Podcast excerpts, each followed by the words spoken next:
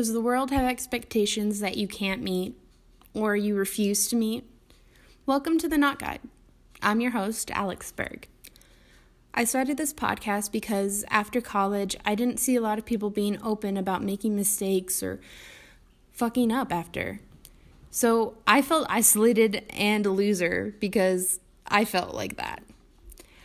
And I'm done feeling that way.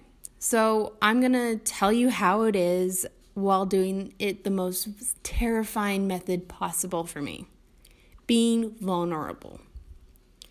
Grab a cup of coffee, sit back, and let's get real. Hey everyone! This week we're going to talk about habits slash patience a little bit. Everyone has habits, that's nothing new, right? But I think what's different about habits in general, especially after college, is that you're trying to figure out what works for you and what doesn't. And it's a tri- trial and error process. I mean, we always look at what the most successful or rich people do as habits. And sometimes you're like, I don't have enough time for this. I'm supposed to be working myself to the bone. Come on, like, I can't do this right now.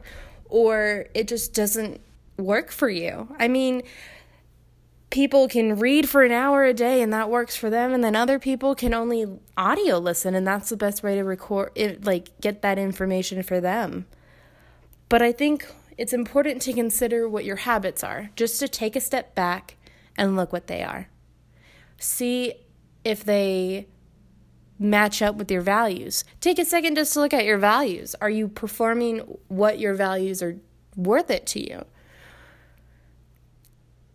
if there's a disconnect, I don't think that's uncommon, but I think it's important to realize there's a disconnect and important to realize you have the power to change that because it's something you're ten- doing and eventually you can you'll do it consciously as a new habit and then you will subconsciously always do it, right? That's the whole point.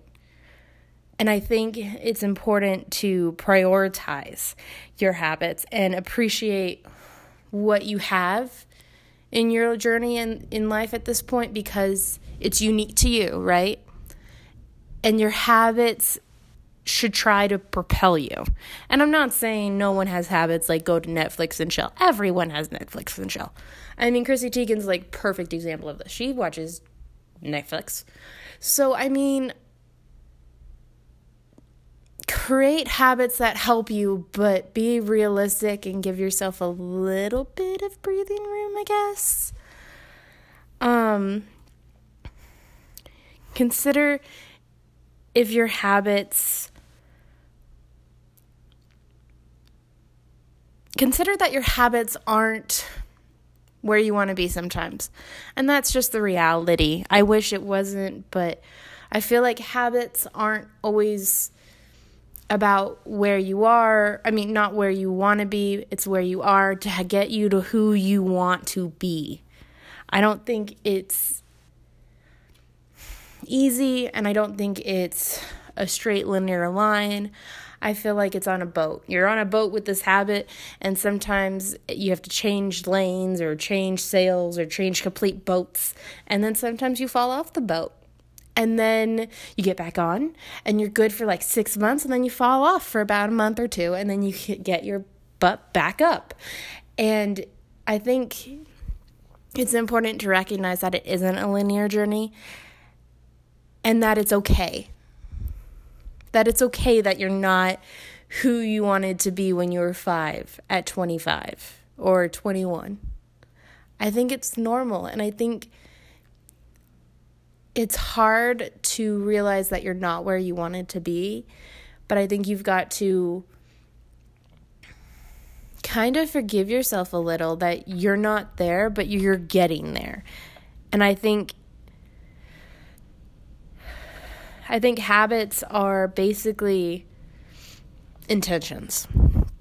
So, if my habit is to read 30 minutes a day or audio listen for 30 minutes a day, then that means my intention is to gain knowledge, right? And I think that's important. That's an important value to me, right? So I will make that effort with that intention because I'm not knowing everything. There's no way I can, ever. And neither can you. But isn't that the kind of the point of a habit to help you get uh, to achieve a goal? And I know I'm going like, oh, reading, but I mean, even just like prepping your meal beforehand saves you like your meal for the next day, the night before, prepare like relieves so much stress, cares for yourself in a whole different light the next day when you don't have to stress about it, right? So, the obstacle eliminator of the day is Robert Downey Jr. He was born April 4th, 1965. Now, I know we all know him as Iron Man and he's amazing, and I don't disagree. I love him. But I think the reason why I wanted him as the obstacle eliminator here is because he's been open about how his path was and how it wasn't linear. And I know it's kind of going off the deep end in extremes by doing drug addictions with him, but I think it it explains what I'm trying to get at. So, he tried drugs before he was a teenager. He lost a relationship because of his drug addiction, especially Sarah Jessica Parker. He lost his first wife, taking his son with her in 2001.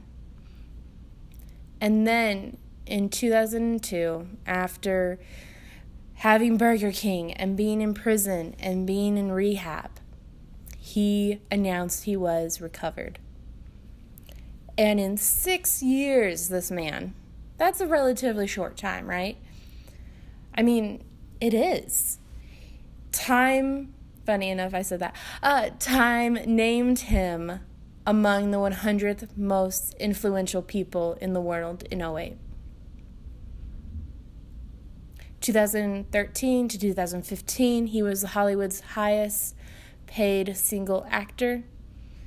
And he is living his best life now. And I think we can all respect that and love him for it. But I think it's important to realize he has flaws just like we do. And he had habits, but he changed and adapted them, right? Instead of drinking and all that stuff, he, he found something that was more healthy probably. I don't know what he did, but I'm sure he did something more healthy, right? I know we live in the world of instant gratification.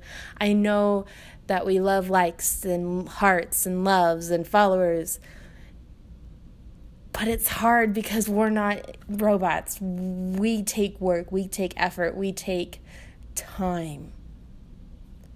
And I think it's important to give yourself time to fix your habits. So take a step back and look at them this week. See what you think. Do they reflect who you want to be? Later. Every week, the goal is to tell a story, a point of view, anything really that doesn't fit the status quo, the so called American dream, but someone's truth and reality. Mostly it'll be me but hopefully I'll get some interviews in here. If you get anything out of this, please let it be to be kind. With vulnerability comes assholes, but so much love also. So try to lead with the love. Okay, real talk over.